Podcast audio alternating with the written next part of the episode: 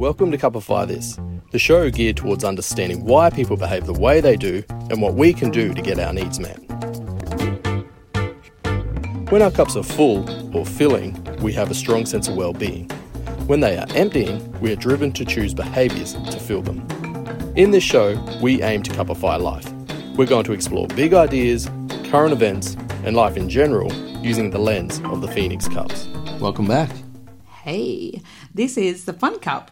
That was your best. I did a radio Hey. voice at one stage. That was your turn to do a radio voice. I don't even know where that comes from. I always try to tone it down, but being that we've just done the conference too, I sometimes get into presenter mode and it's all over the top and extroverted mm. and in presenter need that. voice where it mm. doesn't all necessarily it is authentic, but it's authentic presenter voice because you don't want somebody standing up there speaking monotone to you. But I always try not to make sure I don't overdo it too much right now. Yeah, you sound a bit like a radio host. Yeah, I should So- be a radio host, shouldn't I? Yeah, well, this is entertaining for people. Let's move on to the Fun Cup because that's why they're here. Yes. Don't know um, where that random convo came from. So the biggest fun cups in the room, you already know them because Yeah. like they just giggle and laugh and they play.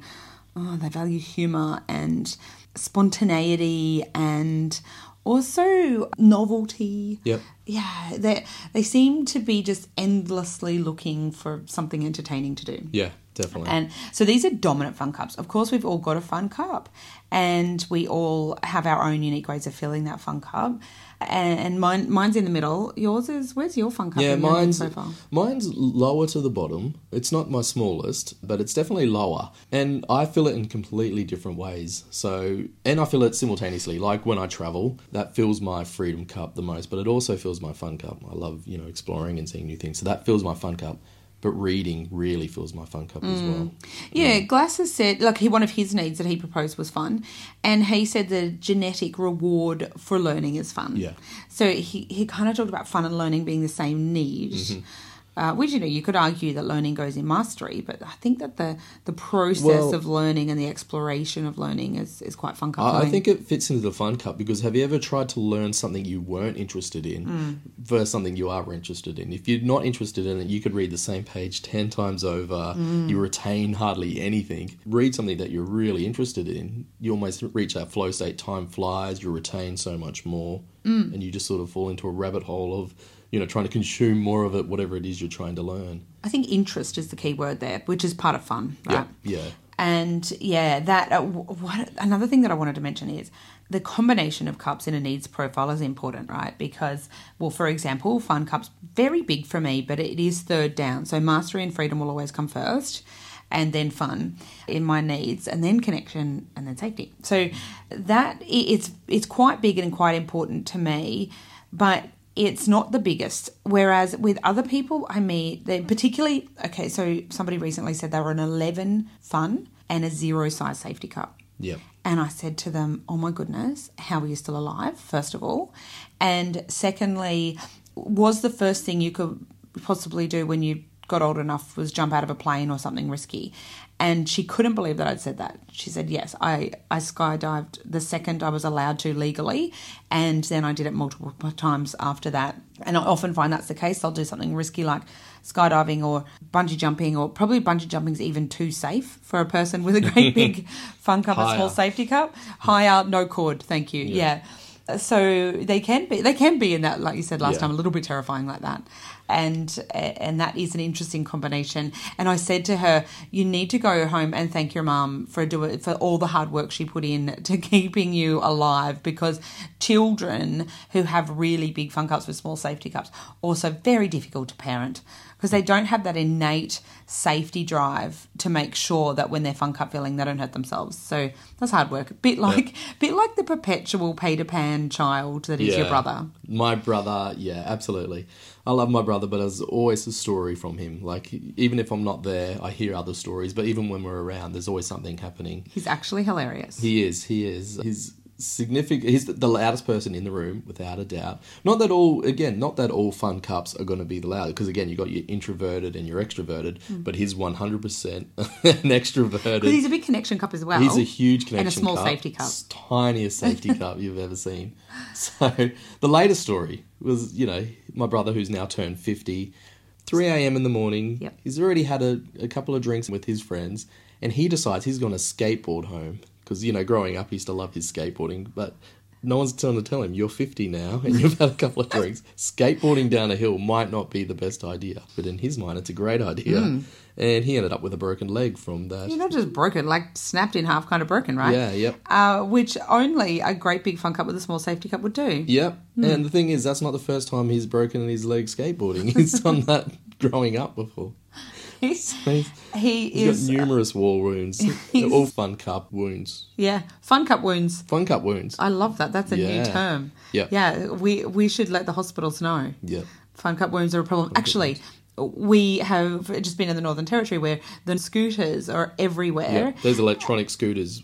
Yeah, in Darwin, they're just everywhere. So we can hire them in Brisbane too, but there seems to be loads more in Darwin. yeah, They're just everywhere. You Everybody's on them. yeah, everyone's on them. And when we were on one the other day, uh, we ran into a colleague, and she said, "Oh, you you're good wearing your helmets. Nobody around here wears the helmets, and the hospitals are hating these scooters because there is just this Yeah. endless lineup of people with injuries from the scooters." So, yeah, yeah. Now I've had people question it too before. Is fun really, well, joy? Is it really a fundamental need? But what you have noticed is with a need, a need is different from a desire. Where a need is where you're going to see it across all different cultures, all different times, and you're going to be driven towards choosing those behaviors, and you're going to have you know ill being if you don't get those needs met. And fun is one of those things that you just do see it meets all of those criteria. And it's it's amazing where you do hear fun cup stories in times where you think you wouldn't, in the most bleakest times. Even in stories like Viktor Frankl's Man's Search for Meaning, times where people are in even in concentration camps where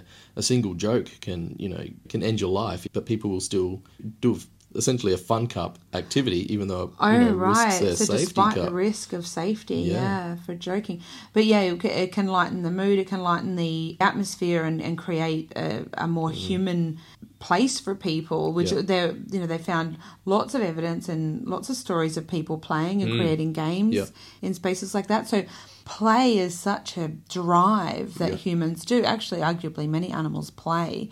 But we'd say the drive of play comes from the fun cup, but it, yeah, but it, it actually play in itself meets many needs, Mm. uh, mastery and freedom, safety, connection. Actually, all of it really. So there is there is there's outcomes for play beyond fun, but the need probably is of of fun is driving uh, that behaviour of play. And it is it's essential, it's fundamental for children, it's fundamental for learning and uh, creativity. Yeah. What about fun cups that are in the public eye that are quite obvious? There's a lot of those around. One of them uh, that's a bit of a personality, yeah. a TV personality coming from Perth, is your Did, your did he invent that term? A personality? I wouldn't be surprised. I don't know. You said it with such conviction. I believed it. It's a thing. Yeah. So that's Matt Hale. Yeah, a great Because- friend of ours, Matt Hale. He tours doing his keynotes, and he's also a, a hypnotist like myself, but he does a lot of stage shows. But he's also on the television over there as a TV personality as well. And he's definitely got a ginormous fun cup. But he's, he's very skilled at filling his fun cup. Uh, You know, there's definitely ways in which we can get our needs met without necessarily affecting other people, which later on we'll talk about the skill to fill. And Matt's very, very competent at filling his fun cup. So, again, Matt's just celebrated his 50th birthday, and we're really ashamed that we didn't get to celebrate that in Bali because of COVID.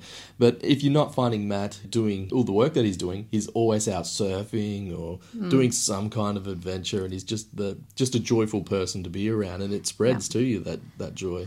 Yeah, absolutely, and that's the thing about fun. See, when the outcome, when the outcome of that need, when it's met, we have that sense of joy, right? So when a person has a fun cup that is full, it overflows with joy. Really, it really feel it around them, and the people around them leave feeling joyful. Yeah. you know, walk away from them feeling joyful. I- think that's why his um, shows and his keynotes are so successful too, Hmm. because he just gets that out to the audience, and everyone walks away just feeling wonderful afterwards. Yeah, cups Yeah. filled. Mm, cups Yeah. filled. Yeah. It's super fun stuff too. Yeah. So that's the fun cup. It's not something to be taken lightly. It is a basic human life need. Absolutely plan for it. Absolutely make time for it. I think there's many people, even myself included, with my massive mastery cup, that sometimes I would perhaps in the past feel guilty about leisure time or play time or fun time, thinking that it was superfluous or luxurious and, and not necessary.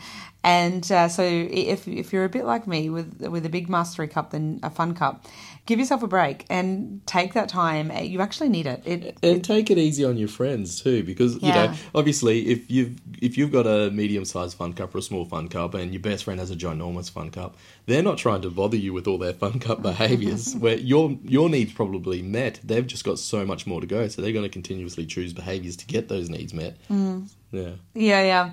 And, you know, often their laughter is just as funny as the joke. So It it's, it's, they're fun to spend time with. And it, when you need fun cup filling, it's just that, that friend that you need to call to go, you know My fun cup's low today and I can't wait to hang out with you. yeah. So we all know that person, don't we? That fun cup friend of ours. Yeah, we do. Share this podcast with them and tell them you're thinking of them. All right. All We'll see you next week. We're going to actually introduce you next to some of the other concepts behind the Phoenix Cups. Yep, we Yeah. do. We've decided we're going to tell you about the skill to fill and the will to fill. Yep. So those are coming up in the next two podcasts uh, before we start exploring some other topics. Yeah. Before we cupify them. Couple Fridays. That's a clever name. See you. See you then.